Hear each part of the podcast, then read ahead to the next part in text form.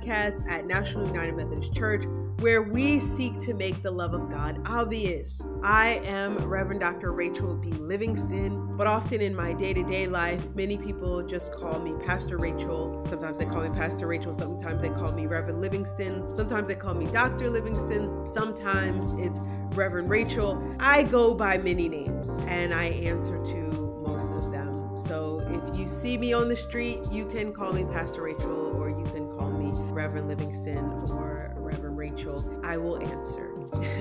but here we are at Prayer and Praise where we share our faith stories on our journey of life, where we can see where God is at work. And our lives themselves can be a lived out prayer as we journey on this road of faith. And as I continue to create these podcasts, my hope is that you hear these faith stories and you see that you aren't standing alone because there are people just like you experiencing the same things and asking the same questions. And God is with us on the journey. This week, we heard a meditation from the Reverend Erica Robinson Johnson, who is the Chief Administrative Officer of the Baltimore Washington Conference and the Peninsula Delaware Conference of the United Methodist Church. And she also happens to be the spouse of our senior pastor. In her meditation, she challenges us to think about what it really means to love our neighbor and create spaces where we are living into being that beloved community. I'm not sure if you've ever heard the term beloved community before, but the term beloved community was first popularized by Martin Luther King Jr in which he was encouraging people to live together in community where the needs of love, peace, and justice are met, and people are no longer suffering or living in oppression. And that's what we're supposed to work toward. We're supposed to work toward living in community where we can love on one another. It is what some might call, or what some believe is the kingdom of God or what the kingdom of God should look like. Erica talks to us about what it means to be the church and not just make disciples, but push ourselves to also transform the world around us. She gives us her experience from being in camp ministries and how it was freeing to allow these children around her, or a child as she was at the time, to be who they were or who they are and push beyond specific stereotypes. And these children did not have to conform to a box and they were able to nurture one another and love on one another in that space. This is our goal as the church to create spaces where people can live into who they are and not worry about stereotypes. But I challenge you to take the time to listen, to get to know Erica Robinson Johnson a little bit better as she shares her unique witness. And remember, on prayer and praise, we enjoy the fact that our lives can be lived out prayer to God and our witness as a testimony that is an act of our praise. So let's get into it. We'll start with our scripture, then we'll get into our meditation, and then we'll get deeper in conversation with Reverend Erica Robinson Johnson.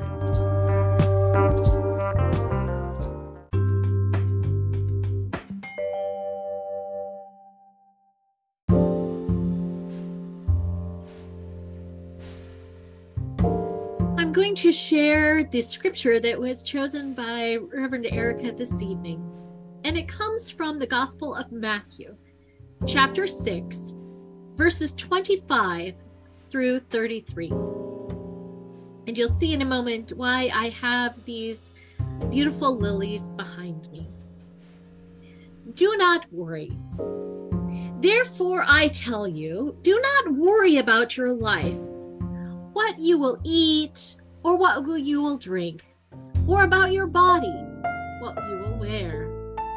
Is not life more than food and the body more than clothing? Look at the birds of the air. They neither sow nor reap nor gather into barns, and yet your heavenly Father feeds them. Are you not of more value than they? And which of you, by worrying, can add a single hour to your span of life? And why do you worry about clothing? Consider the lilies of the field, how they grow. They neither toil nor spin. Yet I tell you, even Solomon, in all his glory, was not clothed like one of these. But if God so clothes the grass of the field, which is alive today and tomorrow is thrown into the oven, will he not much more clothe you, you of little faith? Therefore, do not worry, saying, What will I eat? Or what will we drink? Or what will we wear? For it is the Gentiles who seek all these things, and indeed your heavenly Father knows that you need all these things. But seek first the kingdom of God and his righteousness, and all these things will be given to you as well. Thanks be to God.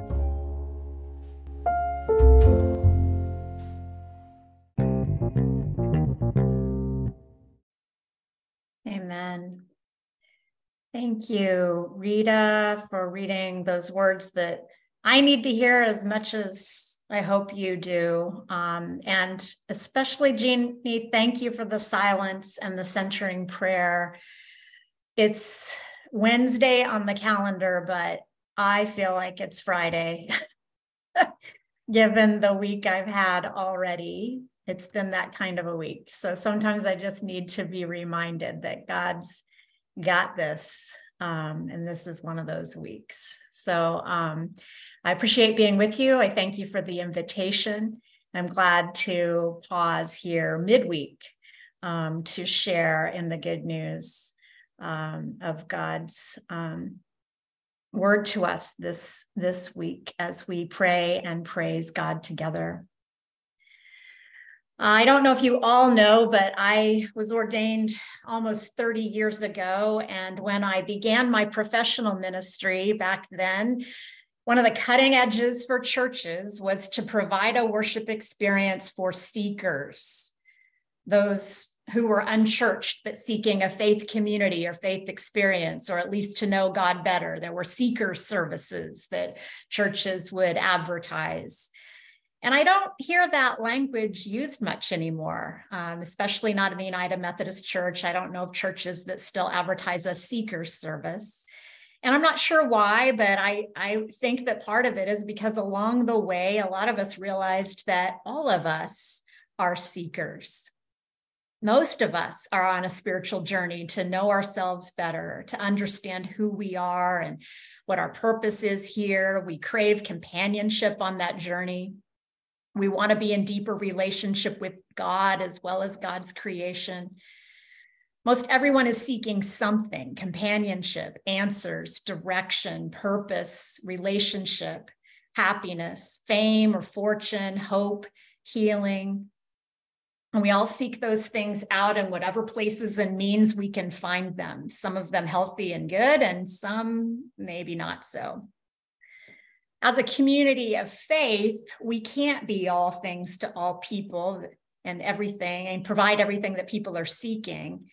But we do come together as companions and as seekers together to experience the love of God and to share that love with one another. I was not born into a community of faith, into a church, but I rather I came to my Christian faith through the invitation of friends to participate in summer church camp. And that experience transformed my life. I found school, especially as a preteen and teenager, to be a really difficult place. It was hard to find a place to fit in, it was hard to make friends. And we all know that the pressures on young people to meet expectations can be overwhelming. I'm so grateful now that it wasn't made worse in my youth by social media. It was bad enough in eighth grade. What I experienced at a United Methodist camp, however, was what I later learned to call unconditional love. For me, it was a safe space to be my authentic self, not only to be included, but also affirmed. It was a place where I was free to be me, while also surrounded by those who encouraged me to continue to grow and transform into all that God created me to be. That I was not all then, all that I would ever become. It was a space for me to be embraced and launched into a future of possibility and hope. It was there in those camping experiences that I experienced the grace of God and the incarnation of God, one who dwells within us in creation and in relationship with others. It was there that I saw a glimpse of the beloved community, or what we may call the kingdom of God. It was in that environment, returning year over year, where I eventually experienced God's call on my life to make ministry my vocation. I so wanted to bring that experience to all those who were seeking some of the same things. I, I know that's why so many camp directors and camp staff were former campers because they loved it so much themselves that they wanted to provide the opportunity for others. And I just wanted to bring that experience beyond camp. I never wanted to be a camp director, but I wanted to bring that experience beyond the camp environment so that in all the churches I served, my primary purpose, um, my primary goal was to draw a wide circle of welcome in order that all God's children could know, love, and share that love. It's what we like to say at National making the love of God obvious. So, full circle moment was about 10 years ago when I left the local church ministry and I joined a conference staff in New England, where part of my profile included overseeing five United Methodist camps and retreat centers. Um, it was also at that time that I affirmed that I'm glad I didn't go into camp ministry full time, um, but that was um, a blessing too, to be able to be part of the camping ministry there. Working in that setting certainly confirmed that my experience, my own experience as a young person in camp was not unique but was vitally important and it continues to be a vitally important ministry that we offer to our young people and actually through retreat ministry to seekers of all ages.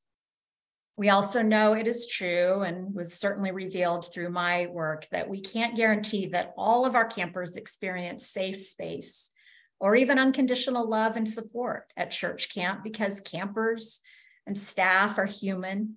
And as imperfect humans, they bring their cruelty and their ignorance to camp with them. And it's true in the church too, as much as we say with our vision statements and our slogans, and even as much as we want it to be true in our heart, sometimes the church is not all that the church should be. And I want to say and affirm that the United Methodist Church has done a remarkable job over the past 25 years to make safety and inclusion top priorities so that most will find in these places amazing grace and a wide welcome and transforming love. While my job title no longer has camping in its profile, I do lead the Baltimore Washington Conference with Bishop Easterling, and together we proudly claim two wonderful camps as part of our mission and ministry here West River near Annapolis, and Manidokan near Harper's Ferry. And I'm so very grateful that National Church has partnered with West River to provide a camping experience this summer for the Trey Rahn Center. Kids who have experienced gun violence will have a place of nurture, healing, and support at our camp. I understand that you can help make this vision, this is a shameless plug here, but you can make this vision come to fruition by your financial support. And you can also support camping beyond the Trey Rahn experience with your own time and talent if you'd like to come to Manidokan or Harper's or um, or West River this summer. We need all the help we can get volunteering at either day camp or an overnight camp. So if you're interested, please let me know or Reverend Janet or even Pastor Doug can help you to get signed up for those things. Now back to my message. Um, while camping was my entry point into faith, it's not the only way, of course, to find a relationship with God. And that's why it's so vitally important that we provide opportunities wherever we can for people to see and to know God. We know there are opportunities at National for meditation, for retreat, for study, for worship, for prayer, for gardening, for healing, for friendship, for space to explore who God is, who you are, and who you are in relationship to God and one another. One thing I know is also true God is ready to enter into every seeker's heart, and God can be found anywhere. One of the hardest things I ever had to do was to close a church camp. There were plenty of good reasons for doing it, but it didn't settle well with those who had found God in that place It was even harder than a church closing. And I know some of you have been through a church closing and you know the pain and the loss and the grief of that. I would definitely grieve the loss of a place that had meant so much to me. But the danger comes in relegating that place to the only place where God lives. People sent me hate mail. People called me on the phone. They insisted God lived at that camp. And if we closed it, then they and generations to come would never know God. And we can hear that story and say it's not rational. And yet it is a very human response. A few weeks ago, we celebrated together Transfiguration Sunday. We recalled the story of Peter going up a mountain with Jesus, and they're experiencing a divine moment an incredible, awesome encounter with God. So much so that he wanted to build booths and stay there forever.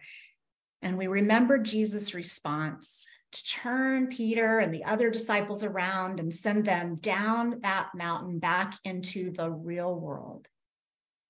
Do you remember who went with them? Jesus. And he led the way. When we experience the transforming love of God, whether at camp or in our sanctuary or on retreat, we don't want that feeling to ever end. And while the feelings may not last forever, the relationship certainly can and does. In the reading from Matthew today, Jesus gives us an image, a metaphor of how we might remember this a visual sign of an inward grace that is constantly available to us. Consider the lilies of the field, Jesus says. This passage is from Jesus' Sermon on the Mount, another place Jesus' disciples didn't want to leave. I've been there along the Mediterranean coast in the Galilean area, the Mount of Beatitudes, it's called. When I've gone there with pilgrims on a journey, we walk the paths through gardens that are beautifully manicured and cared for by the sisters there who are entrusted with that property. And you can just imagine Jesus and the multitudes around listening to the stories that he's telling as they look at the water in the distance.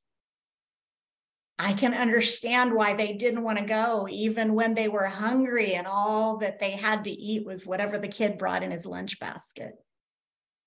I can understand why they didn't dare leave hanging on every word.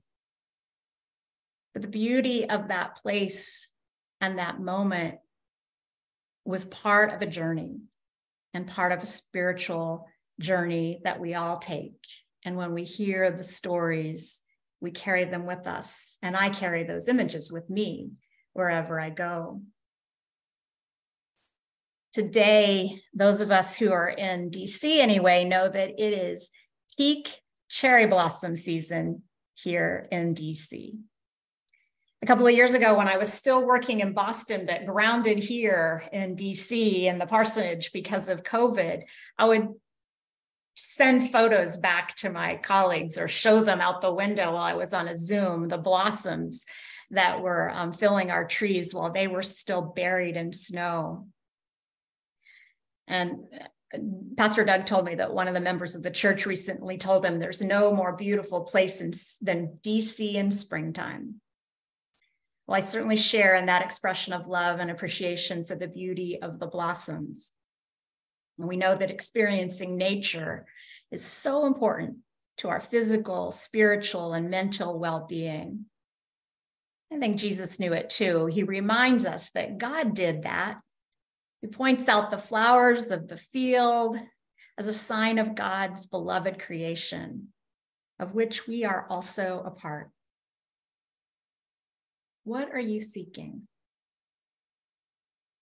If God cares for these creations, God can also fulfill our needs as well. While I savor the nearly year round blooms of the mid Atlantic and don't take them for granted, the signs of God's beauty are everywhere to be found in nature.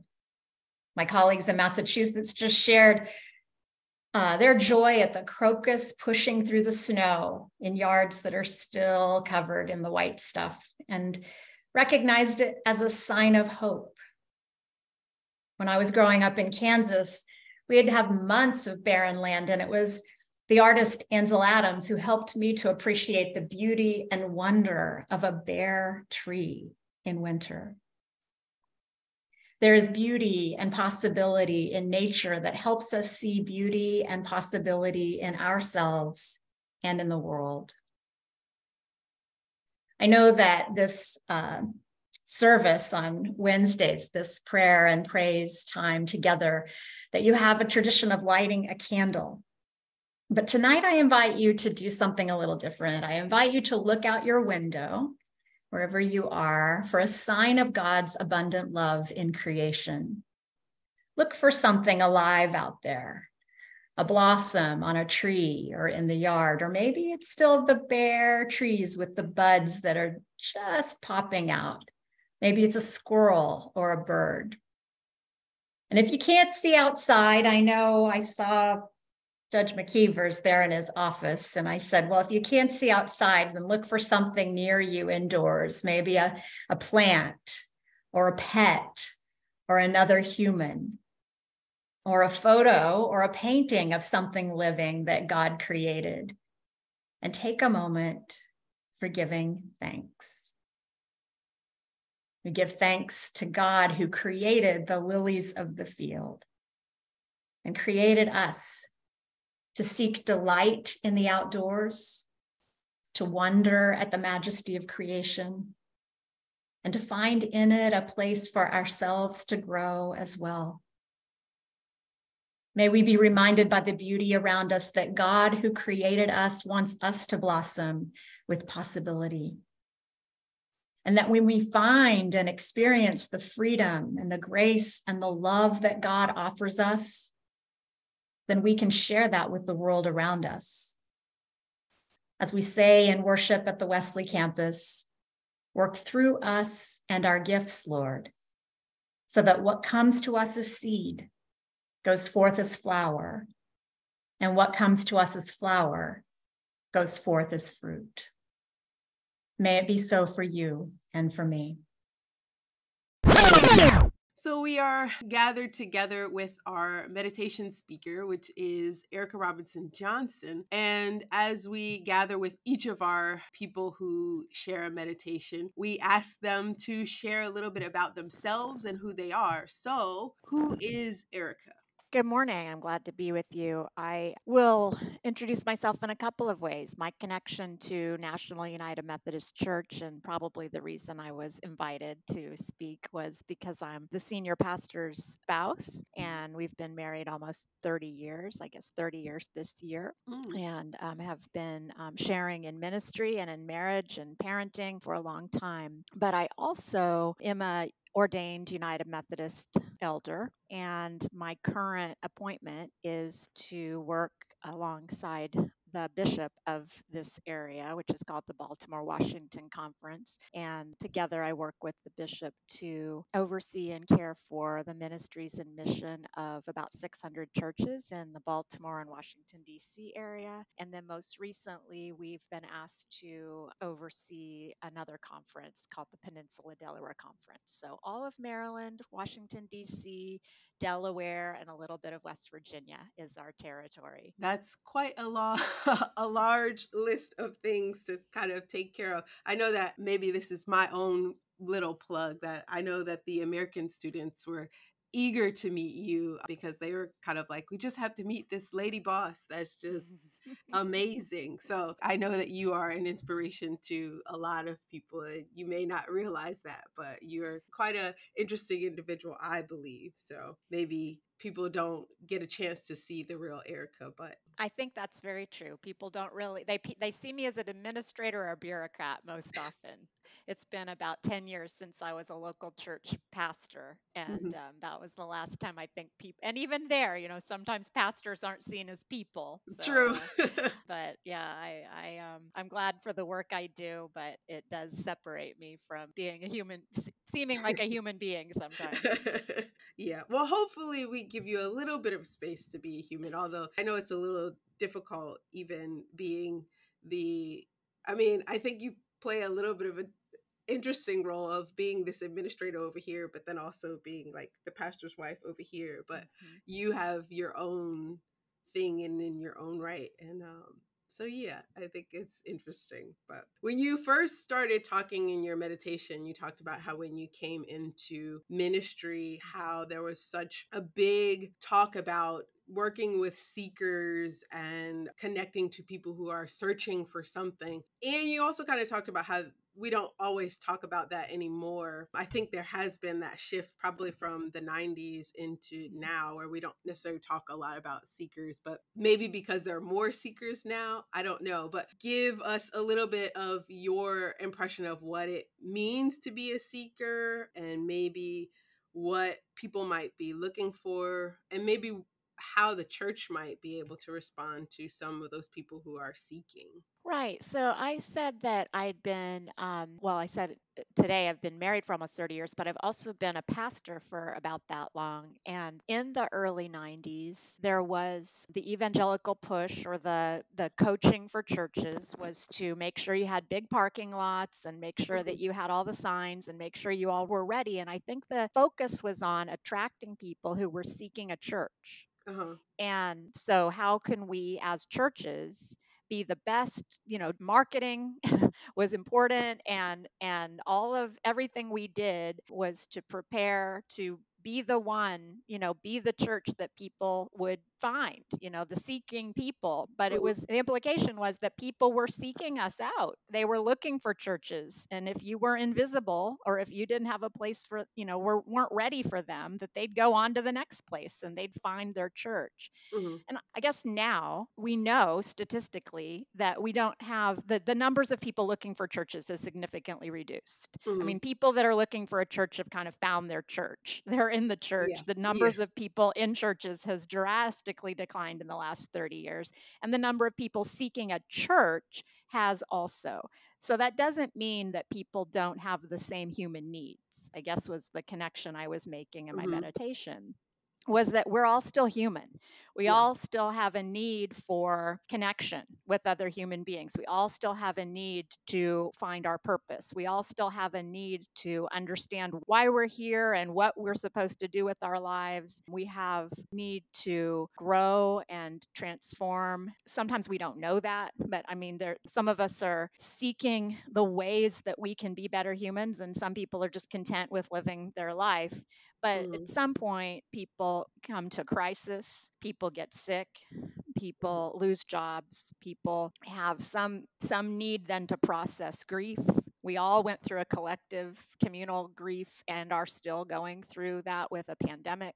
And there are an abundance of places where we can meet those needs and the church isn't irrelevant or doesn't have to be irrelevant in meeting those needs but the whole trajectory of now of thinking about how the church meets those needs and what a seeker is for me has completely been redefined and i think you know go back to the 90s it's like once people were seeking churches we may have been more interested in making sure the signs were shiny and the parking lot was paved mm. rather than thinking about the way we really meet those needs So, yeah, more people might have been seeking churches, but they weren't seeking just the church. They were seeking to meet the needs that they had. So, um, it's interesting to think about how we missed the boat then and how we may be missing the boat now in different ways because, you know, churches are closing, not just Christian churches, but all faith communities are. It's just Mhm. not where people are finding. And people are, are finding online communities. So I just think we have opportunity, but we need to think about what we're doing with a lot of intentionality. Yeah, and I think what you said, we might not have even really got it in the 90s, but there was a difference in culture in that, you know, people were looking for space and what we knew about culture was that oh, you could find it here in the church. I think now seekers are a little bit different in that they are searching for God more so than anything else. And sometimes they don't see that resolution in the church, which is Mhm. scary to even think about. And I think sometimes we as the church need to maybe prepare ourselves for what that safe space looks like because people have questions and sometimes even the questions they have don't fit into the specific box of our theology or what we want them to know, but we have to give them space to have questions and seek, if you Mhm. will, maybe even deeper than we have even thought or considered. Right. I mean, the other kind of new in the 90s thing was SBR or SBNR, we call it spiritual but not religious. And I would have people, you know, tell me, well, I find God on a walk in the park, or I find, you know, I I don't need to come to church to find God. And I agree with that. You don't need to come to church, but Mm. they're- they were limiting church to, an, you know, nine o'clock or 10 o'clock worship service on a Sunday morning. Yeah. And of course, you know, those of us who work in the church know that that's not all church is and, and can be. And the community of faith offers way more opportunities than what we do sitting facing forward next to each other in pews in a sanctuary. And so I would agree with that person to say, well, I find God, you know, walking through the woods as opposed to in the sanctuary on a Sunday morning. Or people saying, well, I, I'm spiritual, I'm not religious, I don't need that. But for a variety of reasons, people have rejected. And that's why the numbers have gone down. For a variety of reasons, people have found that they aren't connecting with God or even having authentic relationships in whatever they found in church. And or they haven't given the church a chance because of Mhm. all the negativity and all the bad publicity and all the ways the church has been broken and misbehaving that Mhm. people are like, well, I don't I'm not going to mess with that. I'm going to go, you know, with my girlfriends to Starbucks and we're going to have, you know, coffee clutch. And that's where Yeah. I'm going to find my people and talk, maybe even talk faith. And so I do, you know, I know that, I mean, I have family members who have no patience for organized religion, no interest in it whatsoever, but they have every bit as much need and craving for a spiritual connection. And they seek out meaningful relationships in other places and they pray and they engage scripture and they may dabble here and there in like watching an online service Mhm. but we're just yeah it's, it's an opportunity and a challenge i think Yeah, I think,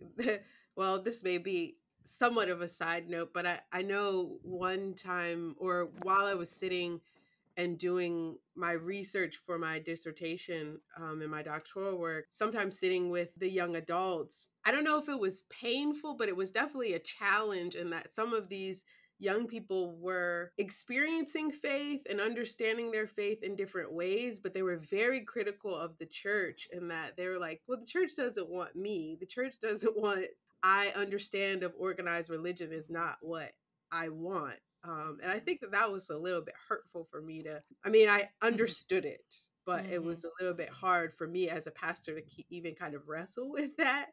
Of Um, course, of course. Well, and here's another thing that I've been challenged with is so as clergy to clergy, you and I have both been, you know, theologically trained and we have Mhm. certain expectations. But I don't know about you, but I was trained more to prepare worship and expressions mm-hmm. of faith and opportunities for people to grow in discipleship. The training I received was geared for people that were already steeped in that culture or mm-hmm. already churched, yeah. let's say, um, yeah. who where I didn't have to like teach them a new language and begin from from scratch. For you to nod your head and say even because you're younger than me, so to hear that seminaries are still training people basically within the lexicon of you know this is the way we teach church people how to be better church people. That's not helpful because you work with young young people who probably didn't have a great Sunday school experience because we've just we've we've mm-hmm. not done a great job in that or haven't you know they probably haven't been raised up in church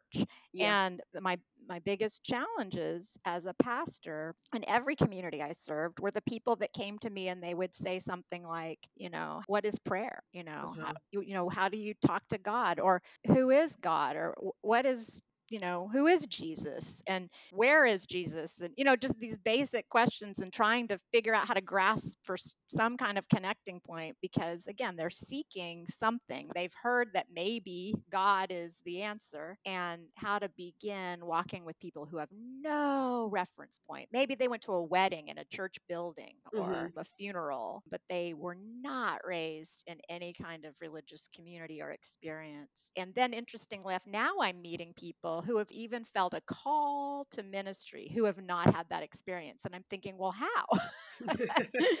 And i'm i'm grateful for that because now i see the power of god can work in and through us. Mm-hmm. and so it goes back to what i was saying this person so i find god in the woods. Like yes okay great. I'm glad you found god in the woods. God found you you know all kinds of places too. And yet, how do we then join together in a faith sharing and how do we raise up people to be disciples of Christ because that's our mission as United Methodists we're still supposed to be making disciples of Christ so that means mm-hmm. somewhere mm-hmm. along the line we have to teach people who Christ is or who Jesus is and mm-hmm. then engage them in the desire and willingness to follow that that one that we claim as disciples so, along the way, if we can meet people where they are and then eventually join with them in this journey of discipleship, that's that's a challenge for people that are so far removed from that. Yeah, I like the way you frame that because seminary does teach us how to teach people who are already in the church. And I think even in my actual practice of ministry and even pushing myself in my doctoral work, I've had to learn how to do ministry outside of the box and encourage myself to think about different ways. Because, like you said, I think people are looking for God in different ways, but it is not necessarily the conventional way that we've been taught. Mm-hmm. And so I think that is has been a difficult shift for people, especially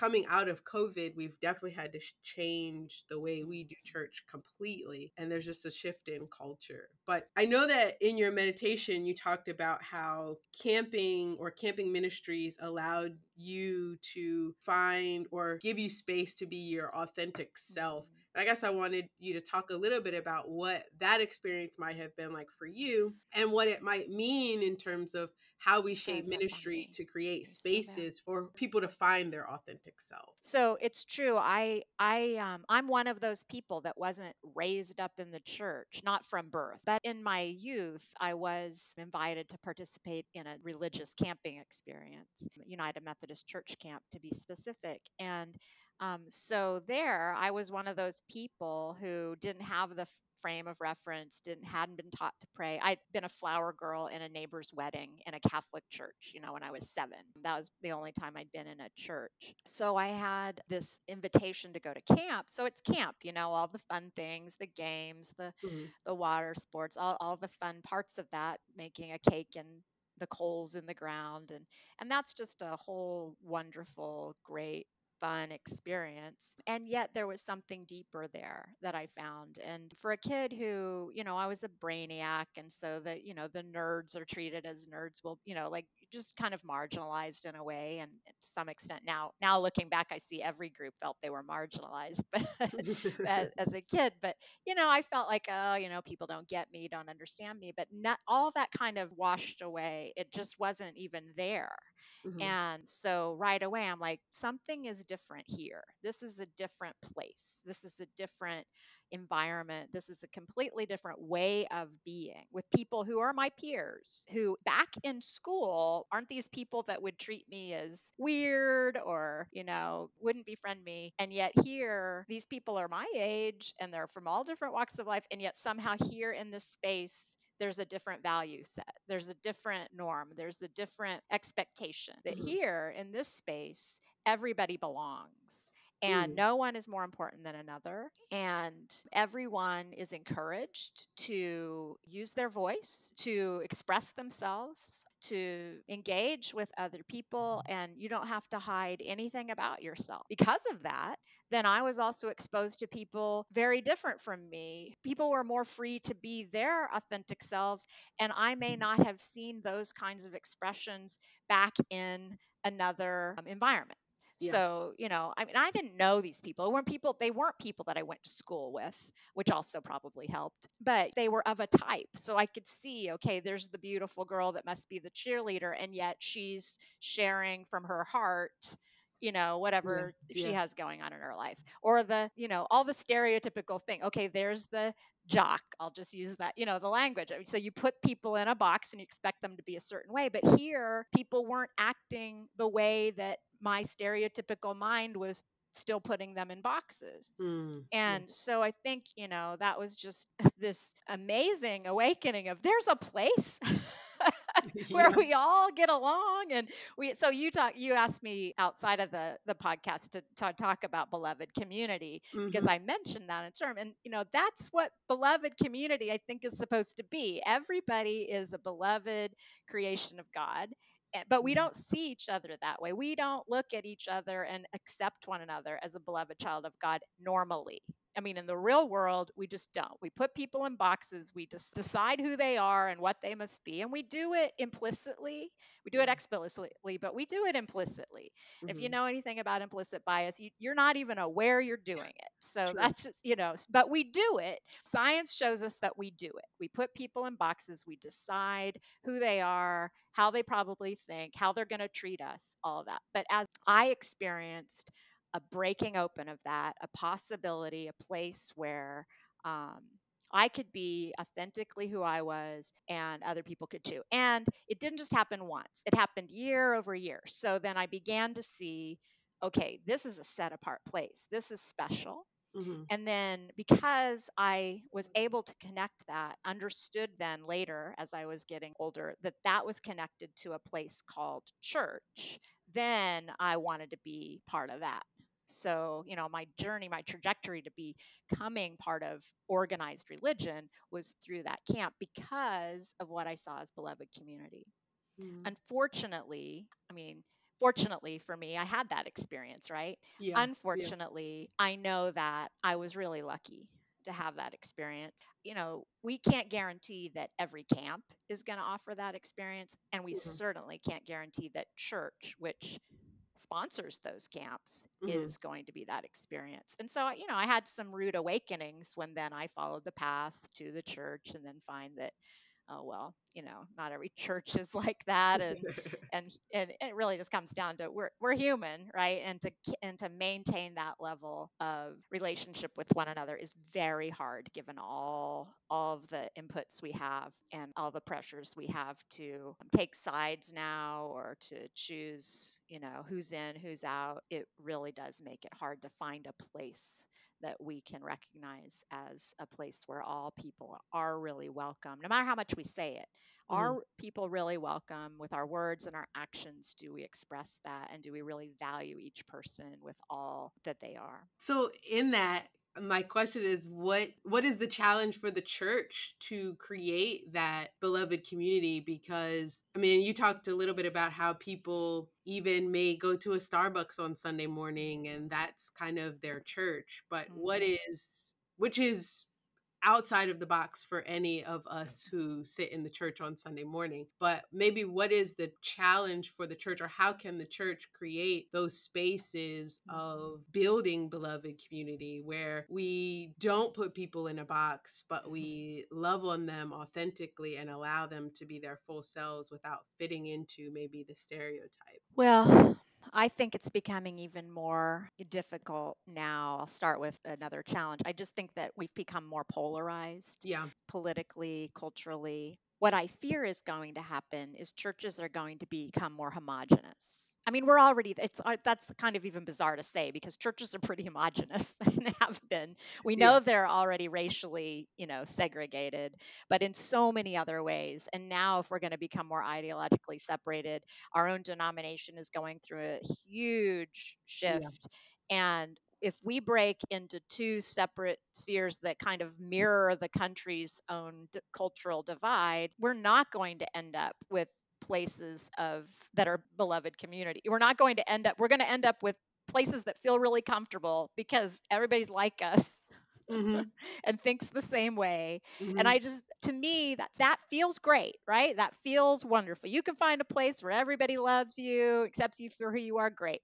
There's not very many places like that, and we keep making them smaller and smaller and smaller. True. Um, and so while we want that, and we crave that, and that's what we're going to be, we're going to gravitate toward. I know that I'm called to push against that and do the more difficult thing and try to create spaces where there's, you know, where, where we are gathered in diversity. And Mhm. that's messy and doesn't feel as good and it doesn't feel as comfortable. And yet I believe that's what we're called to do and be because I don't think we get to God's intended creation unless we do it. Now, Mhm. that's we're going to have to find ways of protecting ourselves and feeding our spirits and having some soul care, which is kind of you know, self care. We need that to grow. But then we got to stretch out of that and go to the uncomfortable places and be able to try to get along with one another. And I think church can be the same. I it's harder and harder the larger you get. So one of the answers Mhm. to your question is I think you do it in small groups. I think that you Mhm. you don't automatically expect 100 people in a room to be that. You get 100 people in a room, you're going to sit with people in worship that you don't know and you can't know. You can't know deeply and intimately Mhm. one of the things that I learned as a pastor in every church I was in, I'd had people that worshiped together for 50 years.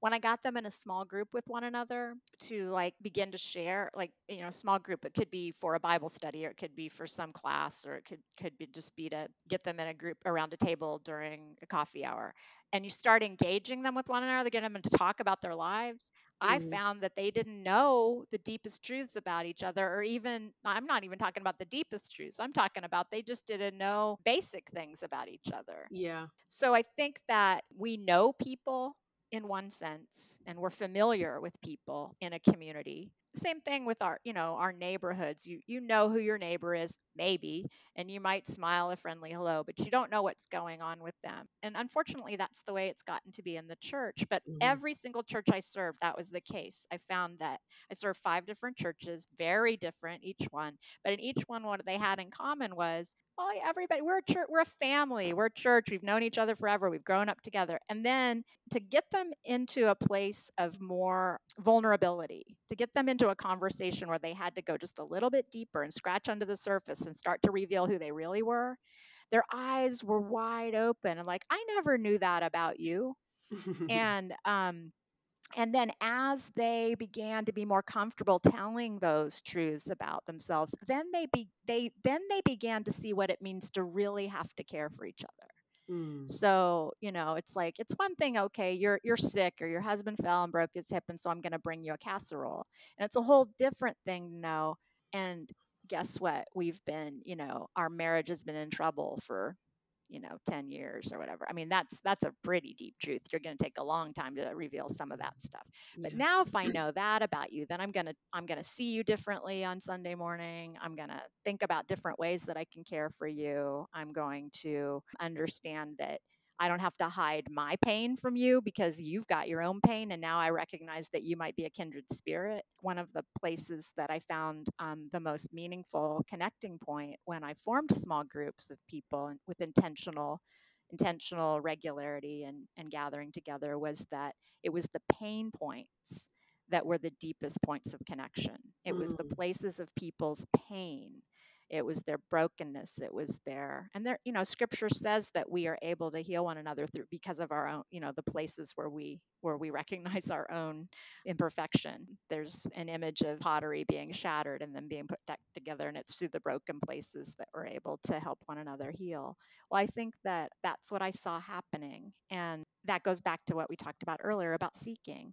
So many of us are seeking mm. healing from the broken places in our lives and one of the best ways we heal is in community when other fellow travelers who are also broken can share from a place of pain and offer hope to say, you know, I've been through that. Not to dismiss your pain, but to say, I can walk with you in this because I understand you better. Yeah, I think it's interesting because I think you're right in that we are in a place of where we're so polarized. Um, but I think you got at that point of we have to kind of sit with each other and kind of really build relationship. Yes. Um, because there are certain issues that I don't know if we could always reconcile on because they're rooted in my or someone else's oppression. However, yes. I think if we sit around one another and kind of get to know one another, we don't hate each other because I think that that's kind of where we have gotten where we're, you know, we we have the conversations of tension and we kind of dislike each other based on our disagreements on that but we don't sit around and kind of hear people's pain hear people's truth um, and get to know one another i think it's interesting that you talked about how you were in a church and these people have been around one another for years and they still don't really know one another i think that mm-hmm. that is often the case with churches we know we, we've known each other for years, but we don't really know the intimate details of someone's life. And we don't always even know their joys and their pains because we haven't taken time to really get to know one another. And I think that the church has a lot of space to grow in that way. Um, yeah, I mean, I it, eh, right. That's my number one thing. You know, I always say that church isn't a church if, if we are not really an authentic community. For me, a faith community is people who can live in authentic relationship with one another. And mm-hmm. that goes back to my roots of how I came to know the church and what the church can be. To me, mm-hmm. the church at its highest potential is a place where people can be authentic and welcoming of one another. And there's a lot of things we're never going to all agree on. And there's places where we need to challenge one another. So it isn't about, like you talked about, you know, there's things that we're never going to really completely reconcile because we have different histories and we bring to the relationship our our flaws which mm-hmm. include the places of places where we're kind of messed up or we've we've been taught to you know just oppress and we've been taught i mean we've just we've inherited a lot of things that we've got to grow out of that's why i talked earlier about transformation i mean the church is a difficult place, but one of its goals is that we're going to transform. Our complete mission statement, I said earlier, begins with make disciples of Jesus Christ. But what's the end game? Transformation of the world, yeah. right? Yeah. So we mm-hmm. so we don't we're it's just you don't just follow Jesus. Where are we going? Well, we're yeah. going toward transformation and liberation and hope mm-hmm. and freedom for all. So that's our hope, but that's hard. And I think that, again, it's not just about finding a group of friends and getting along. That's why the Starbucks thing isn't church. Mm-hmm. It's it's a friendship group. It's it's fine. It can be church if they expand that, if they mm-hmm. take if they go from that place of growing deeper in their faith, but then that's not you can't stay at Starbucks and and mm-hmm. maybe maybe it's not starbucks because of what you're learning about your faith and, your, and what would jesus do maybe it's some other place to have coffee but you know it, it's like yes we we we've got to to figure out and then another thing you said rachel that i thought was really important and one of the things that i had a an opportunity to think more about in the last couple of years was the, the word hate. Hate is what's getting in the way of so much of this. Because of the polarization, it's caused us to hate. I was able to go, you know, the church hosted Secretary, Secretary Mineta's, it was before you came here, but Secretary Mineta's funeral a couple of years ago. And he was the Secretary of Transportation for the US, but his best friend was Senator Simpson from Wyoming. And you have this Asian American who was interred in a camp during, you know, in, in Wyoming who befriended this white Wyoming kid when they were 12. Um, and it was through Boy Scouts that they were able to build a bridge and a relationship. And then they were pretty much, you know, in opposite political camps their whole careers, Mm-hmm. and yet they re- they retained their friendship and they were able to work together in ways that we can't even imagine our our political leaders doing today. And I asked Senator Simpson after Mineta's memorial service if there was any hope in that happening again today, those kinds of relationships and that kind of cooperation. And he said, our stumbling block is hate. Mm. He said we could if people didn't have hate, but everything's been turned into hate. So people hate hated Obama. People hate Trump. People and, and if, if Yeah. we if we just hate one another based on whatever side we're on, and, and hate is the default setting for how we perceive one another. It, it, we can't move past that. He said, until we move past hate and we see one another again as human beings and living on this planet together in cooperation, we can't. And so that unfortunately is infiltrated into the church. yeah. And I see some of the ugliest hate because of the job I do. And because um, because I work in the bishop's office, and because yeah. that's the that's the point at which people you know want to focus their hatred right now, and it's hatred. I mean we I mean Yeah. it's it's scary. Some Mhm. of the email, some of the calls, the vitriol that is happening for pe- from people who call themselves Christians, and we're not talking about just one side. I will you know it, it is people are getting ugly. yeah. So we have this human capacity to really hate. And when that infiltrates the church, which it already has, and probably maybe it always has, but it's just surfacing more now, Mhm. then I don't know how we get to beloved community. You know, I have ideas, but it is definitely a huge challenge. Yeah. I, yeah, especially given kind of where where we are and I know that even the specific issue of some of those churches leaving, I think we a little bit look at it as a black and white issue, but it's a little bit more complicated than that. Mhm. But yeah, I think at the at the core of it, we have not been loving on one another. Like you said, maybe that has always been the case, but we are in a climate where some of that is surfacing a little bit more and that may be the challenge for the church to even find out how to continue to love one another in the midst of all that we are dealing with in the moment. Yeah, Well- we could do another whole podcast, Rachel, on how maybe we just need to dismantle it and start over. Because in my Well, heart of hearts, I, I kind of believe that you, you, we've got a tainted thing, and and mhm. just and unless we start building something from a different place, it may not be possible within a within an institution that's already um, corrupt. So that's yeah. For another day. yes, that's another another day's problem. But for our last question before we go, I did want to ask you because you talked a little bit about how we find God in different places, not necessarily just the church building, but Mhm. maybe wanted to maybe pivot and maybe go on a little bit of a lighter note of where have you found God because you invited the congregation to see God in nature, maybe outside their window or in their homes, but where have you seen God? Maybe recently, because you probably have seen God in many different places, but where have you seen God move in your life? Yeah. Well, I mean, I'll start with the most recent, which is, I mean, we were walking on American University campus at seven o'clock last night, and it took Mhm. my breath away. It is like your picture perfect garden right now, and it's unbelievable. I've never seen springtime in that, you know, amount of glorious perfection, and it just, I I just had to stop in my tracks.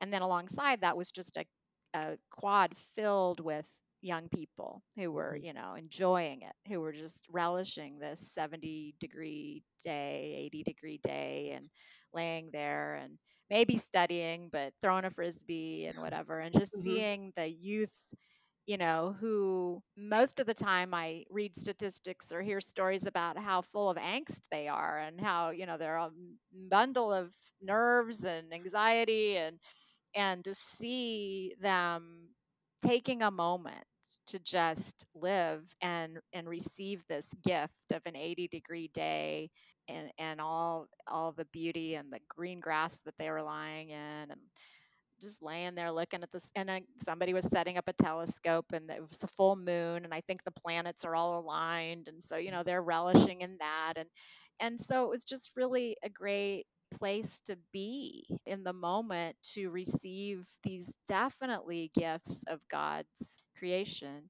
as as just to sell and to celebrate that.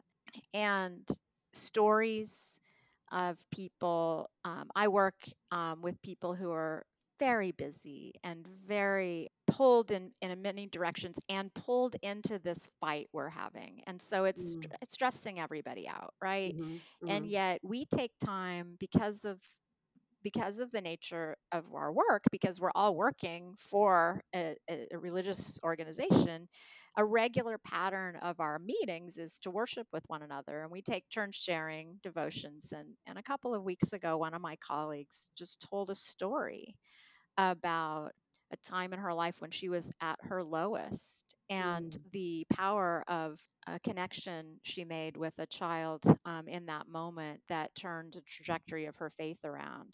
Mm. And that's what I'm talking about about being able to tell our true stories to one another. Because for me, her sharing her truth. I can't tell. I would love to use that story and like preach it somewhere, mm-hmm. but it, mm-hmm. it's not my story to tell. It's her story to tell. And I was so grateful for her for sharing mm-hmm. that story yeah. because it renewed my faith. Um, it restored my hope, which is why she told the story because it did it for her 20 years ago at her lowest, lowest point of life where she was not sure she could live another day or wanted to.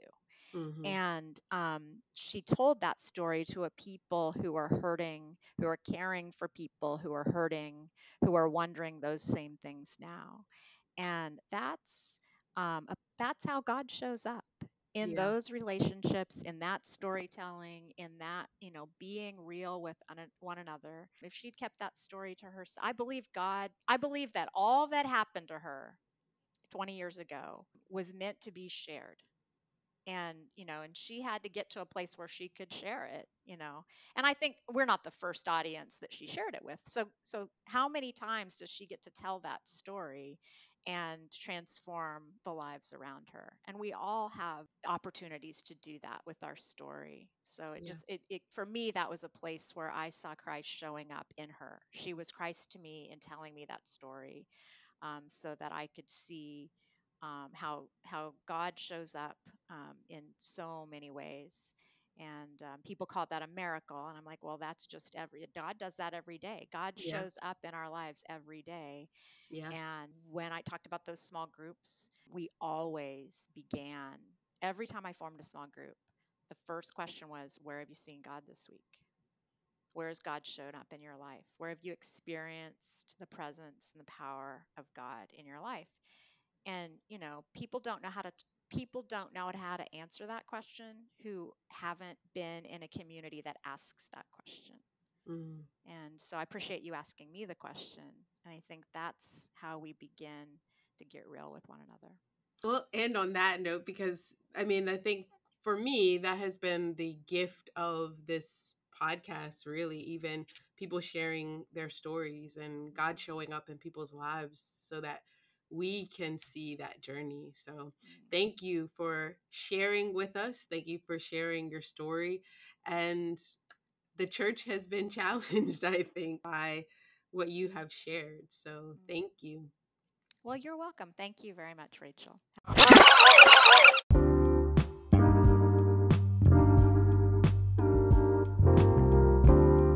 We want to thank Erica Robinson Johnson for sharing her story. She shared the gift of camping ministries, and she also challenged us to live more like Christ as we seek to build relationship and get to know one another. as we are trying to make disciples of Jesus Christ and also transform the world around us. I believe that the time is coming for us to do ministry in a new way. And Reverend Erica Robinson Johnson didn't exactly say that, but I felt like that was part of our conversation in that we are looking to do ministry differently and see one another on a deeper level. And sometimes we have to think outside the box because, believe it or not, the church is transitioning or evolving. And this podcast is proof of that thinking outside the box. It doesn't function the way that we typically do ministry, but it seeks to one, grow disciples for Jesus Christ, but also transform the world around it as we listen to stories and have conversation around it and build ourselves. But all in all, we want people to find a place to find God. And sometimes we have to do that by getting to know the person next to us. Our society right now is so polarized that we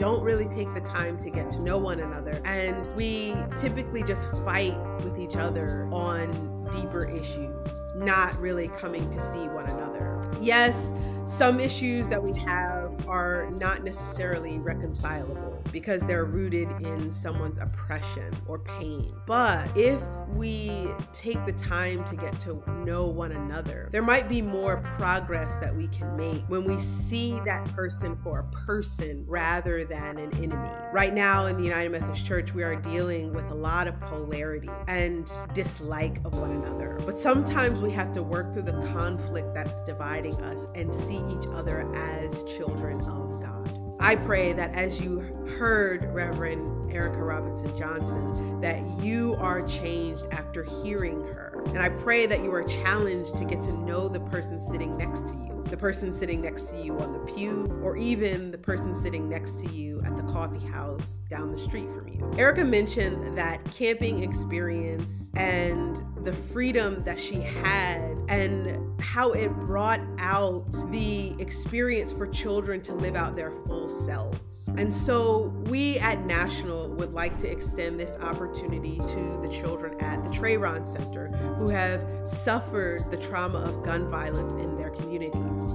And so we're asking that if you have the capability of doing so, that you might help us do that by donating to the effort of sending them to camp. So if you would like to support this, you can donate to www.nationalchurch.org and then click on the donate button. And when you click on the donate button, you can indicate that you want to donate to the Traron Center. That is T R A R O N, Traron. And give somebody a blessing today. So, if you want to catch us anywhere else, you can catch us on our website at www.nationalchurch.org, where you can find our 9 a.m. and 11 a.m. services. You can also catch us in person on Nebraska Avenue in Northwest DC or on Connecticut Avenue in Northwest DC as well. That is where we have our 9 a.m. and 11 a.m. services. But you can also join us on all of our social media platforms. You can catch us on Facebook at National United Methodist Church, catch us on TikTok at National Church DC, and Instagram at National UMC DC. And of course, you can join us for prayer and praise on Wednesday nights at 6 p.m. at www.nationalchurch.org slash prayer and praise. Remember, we seek to make the love of God obvious. So let your story be a lived out prayer and let your witness be a praise to God. And I'm going to let us close out the way that we always do and let our meditator, the Reverend Erica Robinson Johnson, close us out. Peace and blessings, y'all.